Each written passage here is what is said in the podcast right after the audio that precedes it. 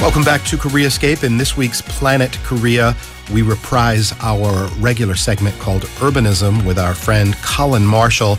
You'll recall Colin is the sole blogger for the Los Angeles Review of Books and just an all around expert on the subject of cities. He's an incredibly prolific blogger and podcaster. One internet search will reveal all of that to you. Usually, we pound the pavement, we find someplace interesting in the city, and we go exploring.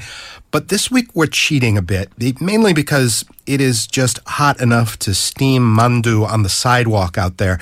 So we're doing a studio edition. Colin is right next to me here in our lovely air conditioned studio. Colin, Thanks for coming in. Glad to be here on the first studio urbanism segment. We're going to go a little bit more abstract this time, right. mainly so that we don't both suffer heat stroke by the time we're done recording. We're going to look at big picture issues uh, regarding Seoul and its image, uh, kind of take the 45,000 foot view. You've got an excellent article that was just put out in the Guardian newspaper. I'll read out the headline Lacking Seoul why South Korea's thriving capital is having an identity crisis. Well, why? I emphasize we don't write the headlines, the writers. That's other people. You know, when you write an article on Seoul, and I've, i write about a lot of different cities, that was published in the Guardian Cities, their section devoted entirely to cities. I've been writing for that since its launch. In fact, I wrote a series on Korean cities years ago when I before I even moved here. I came traveling, but you always hope that you won't get a soul soul pun when you write about Seoul, but right. you know you can't. We all have to be mature about this. I left my heart in soul. Oh God! I mean, as long as it's not Seoul food, I'm I'm pretty happy. In yeah. any case, this article is about the branding of soul, yes. Seoul as a brand, and I've been working on it for the past six months or so. I pitched it early this year, and um, we underwent a change of editor as well, and that sort of it, the pitch still lasted because it was I thought I'd finished the article. Every time I thought I'd finished it, something new would happen to add to this idea of how Seoul has become a brand. You know, for example, the uh, Seoullo 7017 opened that. Um, the the conversion of the old freeway overpass by Seoul Station. Yeah, you and I went there. We did a whole thing together. Exactly. For those who haven't for those who haven't heard that segment though, just a little introduction to it. That was a big um, a big, what do you call it, a boost for Seoul's a brand, or intended as a, yeah. a, boost for Seoul's brand. Uh, there was the slogan, the national slogan, Creative Korea, that was scrapped. Uh, but developed at a cost of US $3 million uh, equivalent. Really? And never once used. Uh, so some branding event, they just kept happening. And eventually, yeah, this article came out just last week, but I'd been watching the Seoul branding news over the past six months. And really, the there's a couple publications were the were the impetus for this. Number one, there's a magazine in Korea called Magazine B. It's a Korean magazine with no ads devoted to brands. So there's issues uh-huh. devoted. Each issue is about a brand.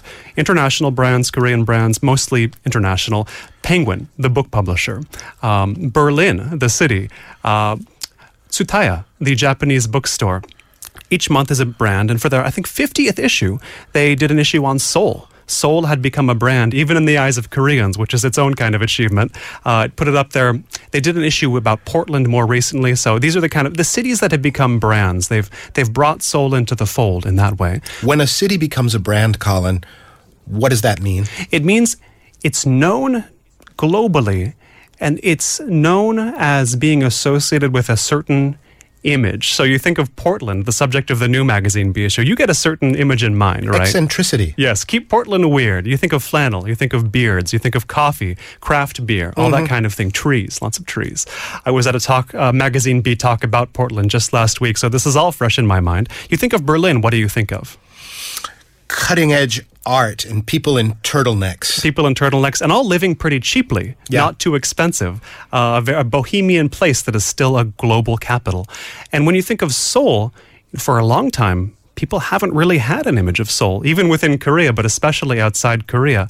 I mean, there was the Olympics. People got a glimpse of, of Seoul in 1988. Mm. But, you know, what if you think of what the brand of Seoul has been over the past 10, 20, 30 years, does anything come to mind? It's unfair for me to say because I've been here and I've been interested, but when when we're talking about brand value, we're talking about the instant knee jerk association that anybody, Joe Average on the street who's never been here, would have, right? Exactly. Because when it's a product brand, you want a quick association, a strong association. Unthinking almost. Exactly. And frankly, uh, up until very, very recently, I don't think Seoul has quite had that. Your argument, um, or perhaps that magazine's argument, by focusing an entire issue on Seoul's quote unquote brand, is that yes, there is a brand now. Exactly. The, the real statement is Seoul is becoming a brand, and that itself is kind of surprising because there's another book, another recently published text I draw on in this article, a book called Globalizing Seoul, okay. an English book by Professor uh, Jieheerah Yun at, uh, at Hongdae, an architecture professor. And that covers the efforts that there have been to globalize the city since its very rapid, its famously rapid industrialization process was complete. As she points out in the book, you know, the, the Seoul and, and South Korea itself industrialized in one generation. And as soon as it became an industrial powerhouse, it entered the post industrial age. So there's been a scramble to turn Seoul in, this is her term, but it's also a term used sometimes in English language discussions in official Korea, uh, to go from a hard city, an industrial hard city, to a soft city, a cultural city with uh, more human amenities that's more about meeting individual needs than abstract national development goals, which it was about for really its whole history since the founding of South Korea as a republic. Tap the brakes there because you just used a lot of big, big words. Yeah, um, I'm all about the big words, right? Well, I mean, you've, you've, I mean, let's take what you just said yes. and make it even simpler. Uh, I hear the word hyper modern used to describe Seoul. It's it modernized rapidly. It's now so modern that it's more modern than a lot of places, and it's not even postmodern. It's got these sort of hyper modern benefits and kind of uh, neuroses, we could say, of consumerism and uh, pressure and all of this stuff. But um, when we're talking about uh, the unthinking associations, the instant brand value of Seoul. What kind of stuff are we talking about? Obviously, style. People think of style, people think of high level shopping, especially in Asia. People think of tall towers, whether they're these residential complexes or whether they're the kind of buildings you see here in Digital Media City mm-hmm. of recent design, of recent construction, all sort of built at once. Um, I, I was came here to D- Digital Media City last week with a friend from Mexico City. Stepped off the bus, looked up, and he's like, This place really is the future. I feel like I'm walking around amongst sort of gods of the future and wondering how I need to appease them. You it know? shimmers. Yeah, indeed, it shimmers. And uh, with the brand of Seoul, there have been many efforts, and this is something that's talked about in this book, Globalizing Seoul, many official efforts to define it. Uh, Korea, South Korea was, of course, an economy built very very much in a top down fashion, essentially ordered to develop and um, deliberately designed by especially certain individuals in power to develop in a certain way. Mm. Seoul has there have been efforts to brand it, deliberate efforts to brand it. Most notably, uh, the re- the most recent slogan "I Seoul You" rolled out in yeah, 2015. If I Seoul you, Colin, what exactly am I doing? well, expats have had many a discussion about what exactly it means to soul somebody. And you know, it met, as you'll recall, so much ridicule, I Seoul you to begin with. Uh, kind of unfair ridicule, I have to say. Yeah. I was kind of there snickering with the expat crowds. But the simple fact is that a lot of this stuff isn't necessarily designed for native speakers. Yes, very and it's much. not so. necessarily designed to be sort of heard as English, right? Mm. I Seoul You is very visual.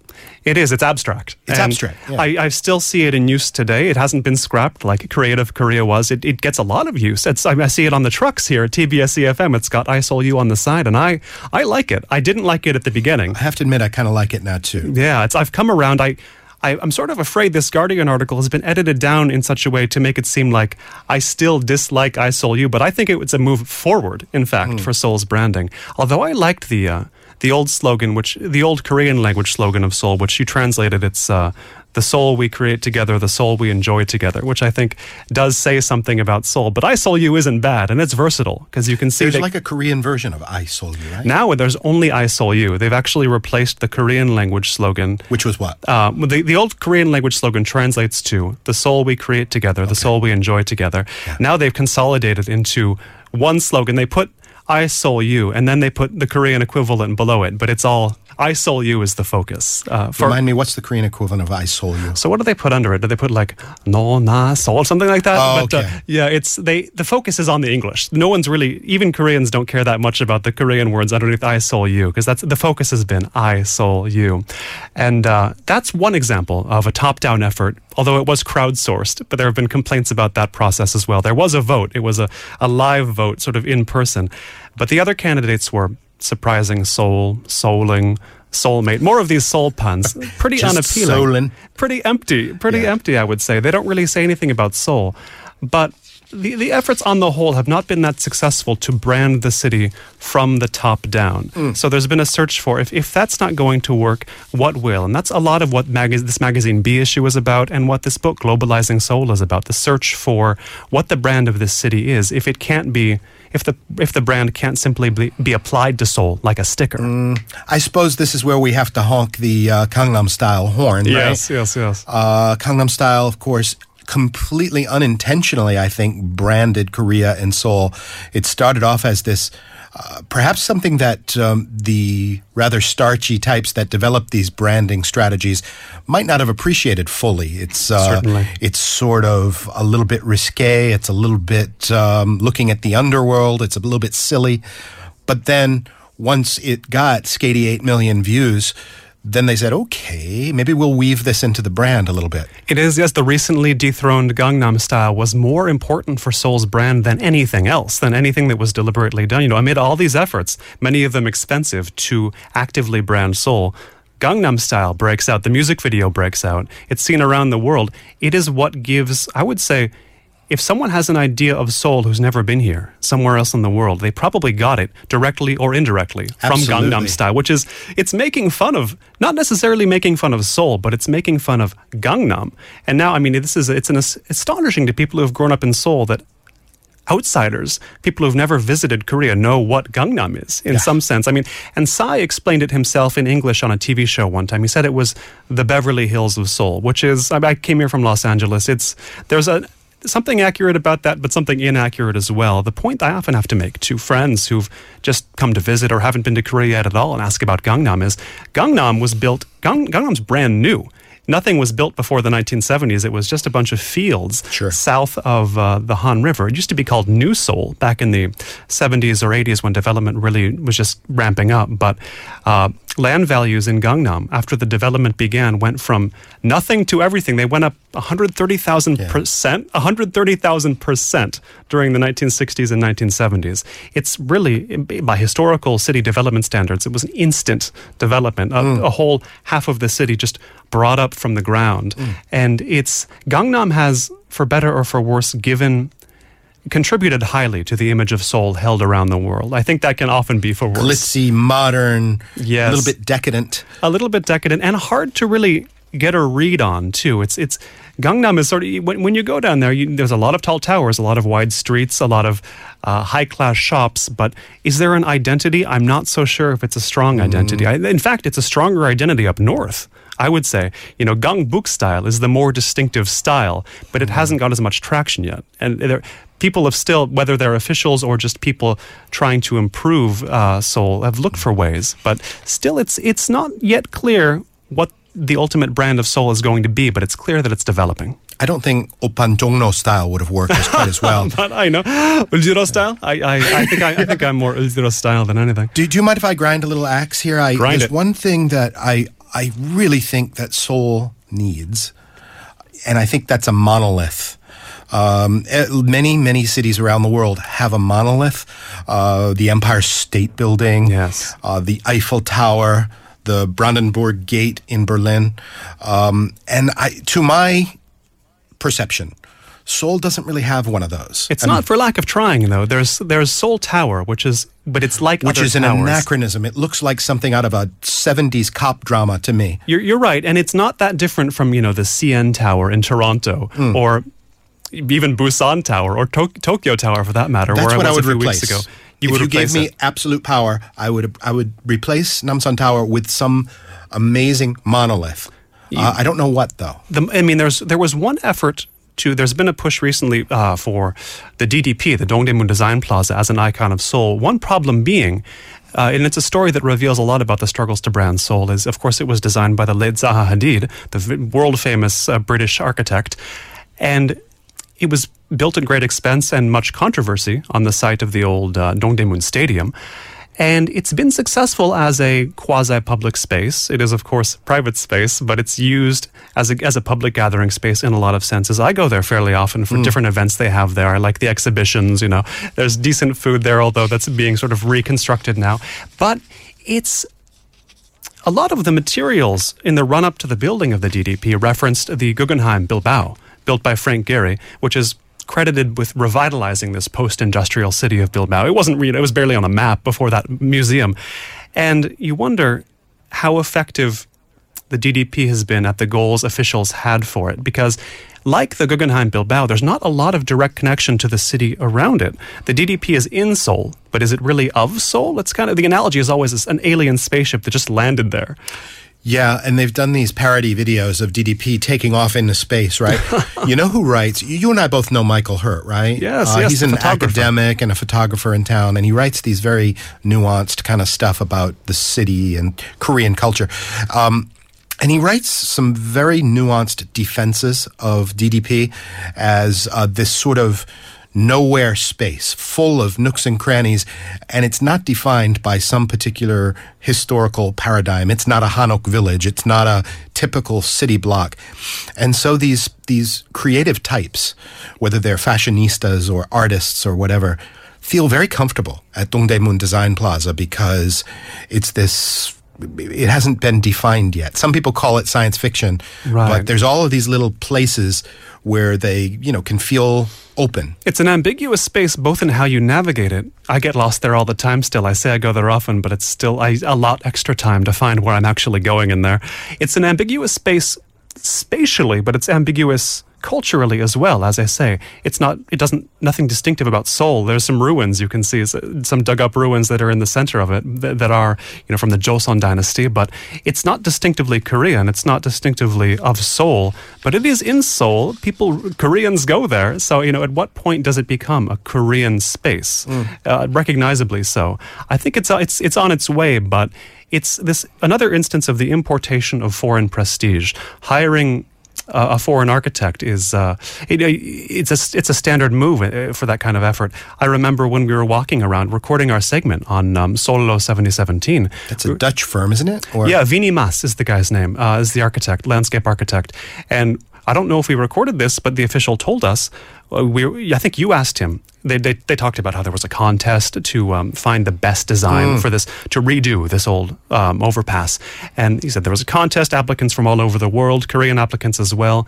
And you were saying, you know, how come, how come it's never a Korean architect who does these things? And he said, well, you know, we accept Korean entries into these contests. Unfortunately, they never win. Mm. So there's this sense here that with a project like the DDP, wanting to build an icon deliberately, that a Korean architect couldn't have done it and that's that's that's an admission on the part of Korea. Hmm. So the architectural culture. It, the, the the native architectural culture is still coming along. It's developing. When it does, we may see real icons of Seoul that are genuinely Korean. Yeah. But we're still getting out of this stage where it's about buying some Zaha Hadid or whomever. It's, it's almost like a, a, sense of self-limitedness that the Koreanness is somehow belongs to antiquity and the modernness is European and stuff, which is something I would like to see change. I would like to see yes. a genuinely Korean iteration of modernity, uh, kind of unifying some of the themes of the past. You know, you see that in uh, like um, uh, what is it called? Habib House, the uh, ambassador's residence, the U.S. Mm. ambassador's. Even the Blue House is sort of a a an iconic you know, large scale iteration of Korean modernity, isn't it? I'm optimistic about where Korean architectural culture will go. There's so much attention being paid to it. There's the, the Biennale of the first Seoul Biennale of Seoul of uh, Seoul Biennale of architecture and urbanism coming up. And I mean, in Japan, you see there's a there's a robust architectural culture there. Japanese architects train in Japan under Japanese architects. In Korea, they're almost all trained abroad. Hmm. I think that will change. I think we'll get more Korean architects trained in Korea by Korean architects, furthering a sort of new tradition, if you like. I suppose if I were going to choose a branding element that characterizes Seoul, it would be in these humongously ambitious city self transformations, right? Yeah, the digital media cities of the, Digital, of the well, like we're sitting in one of them. Yes. Cheonggyecheon, of course, is another. Yes. Uh, Seoullo is another. They're doing this monstrous um, retransformation of Gangnam to create sort of a transportation and train hub there that's going to be ready in about five or six years. Uh, if I'm not mistaken, I think they've got big plans for the Gwanghwamun area to create sort of grassy, walking-only spaces. Yes, there's a lot of there's a lot of material on this in this book, Globalizing Seoul. But there's the sense now that the spa- the the urban space of Seoul historically has not been conducive to cultivating culture, to cultivating sort of not human virtues necessarily, but human activity. Really, I mean, during the development of Seoul after the war, you had a lot of expressways built, a lot of look-alike apartment towers. These were utilitarian spaces. Uh, they were, you know, utilitarian in the sense people needed places to live, people needed places, ways to get where they were going, but also financially utilitarian. They were ways to build wealth. Now. The Korean economy is changing. It's, it's as, as we say, it's gone post-industrial. It's long post-industrial. We're long post-IMF. Uh, the, with with the way the Korean economy itself has shifted, uh, new considerations of how to build urban space, how to change it, what's important to get out of the urban space, those have really been taken on, and in thousands of different ways. There's a lot of trial and error. This all not all of these projects work. Not all of them are going to work, but Korea is willing to try them. Which is, I mean, we both come from America. A lot of cities are much slower to handle these we issues. We desperately in the United States need the kind of ambition and top-down planning, frankly, that Seoul applies to uh, itself. Right. It's it's dangerous to it's dangerous to get too much top down power, but here they've used it. They've used it so far on the whole pretty well to to revise Seoul to make it into a new kind of city for the 21st century. I guess the challenge for Seoul is to uh, unify its top-down visions and its top-down resourcing with some of the organic creativity and power. We saw a little bit of that in Ikseondong, right? Yes, the, Where the former Hanok, well, still Hanok village. Still a Hanok village-ish. They've they've got the re- they're throwing the resources at it, Right. but there's also this sort of up upswell of uh, young creativity, changing the Hanoks into places to gather, and you know, turning it into a trendy district. Depending on who you talk to, that's either you know, sort of. Uh, gauche gentrification, or it's uh, something very positive, preservation of heritage. You know, This is exactly the focus of the magazine B issue small scale urbanism, you know, record shops, cafes, coffee shops, uh, boutiques. Nothing is about giant new projects in that issue. It's all about what's the what are the small businesses going on? What are the where where do you get the new ventures by young people alongside the sort of small scale traditional the markets and the noodle shops and all that. They're not looking at anything too big. This, you know, this, this is the magazine that put out a Portland issue, so you can see kind of what they admire in cities. They're looking for, in a sense, they're pointing out where Seoul has been Portlandized in a, in a way, if you know what I mean. a city, I think, has to conscientiously decide what it is and what it's going to be. If you let it be completely laissez faire, you've just got a sprawl of strip malls after a while, don't you? Well, in America, you do. You know, I mean, and you, or you'll have, uh, I mean, Seoul, as much character as it does have, if you let things be completely laissez faire, you, we've seen these blocks that look exactly the same, one after the other. Uh, you know, it's, they can be very repetitive. It's So like those old Hanna Barbera cartoons in the '70s, where the characters are just running along and they the background just loops because they didn't have money to make a new right. They just background. roll the same background over and over. And it's a standard expat complaint from people who live here just a year or two. They say, you know, I hated how I got on the train and went for an hour and I got out in a neighborhood that looked exactly like the one I left. exactly. You're right. And that's partial, part of that is they never really got, they never really tapped into Korean culture enough to sense the differences. But I understand their complaint and it's mm. not wrong. Yeah, yeah. I think perhaps uh, one thing that uh, Seoul and Korea could put on its to do list is let's think differently about signage. Ah, You know, yes. because the signage is very repetitive and it, it does sort of clutter up the visual landscape. But hey, uh, Seoul's doing a great job. And like you say, it is emerging into a brand. Um, it's just about kind of harnessing that brand power and creating sort of a global identity. Without losing the identity it, it already had historically. That's important too. Right? Yeah, well, when you're a city with uh, hundreds and thousands of years of heritage, who uh, emerged as a modern hyper city in just the last three or four decades, you've got some sorting out to do. Right, the development causes you know struggles in that sense. There you go. Colin, it has been a pleasure chatting with you in the air conditioning, and I promise we are going to pound the pavement again soon. Looking forward to it. Glad to be here, though. That's going to do it for today's Planet Korea and our special Saturday edition of Koreascape. Our show is produced by EQ Huang and Uni Park, with associate production from Jamie Lee, writing by Christine Saw, and I'm Kurt Achin. Follow us on Facebook or Twitter at the handle Koreascape. If you're an Instagrammer, koreascape.tbs is what you want to look for. We're going to be back on Monday to start it all up again. See you then.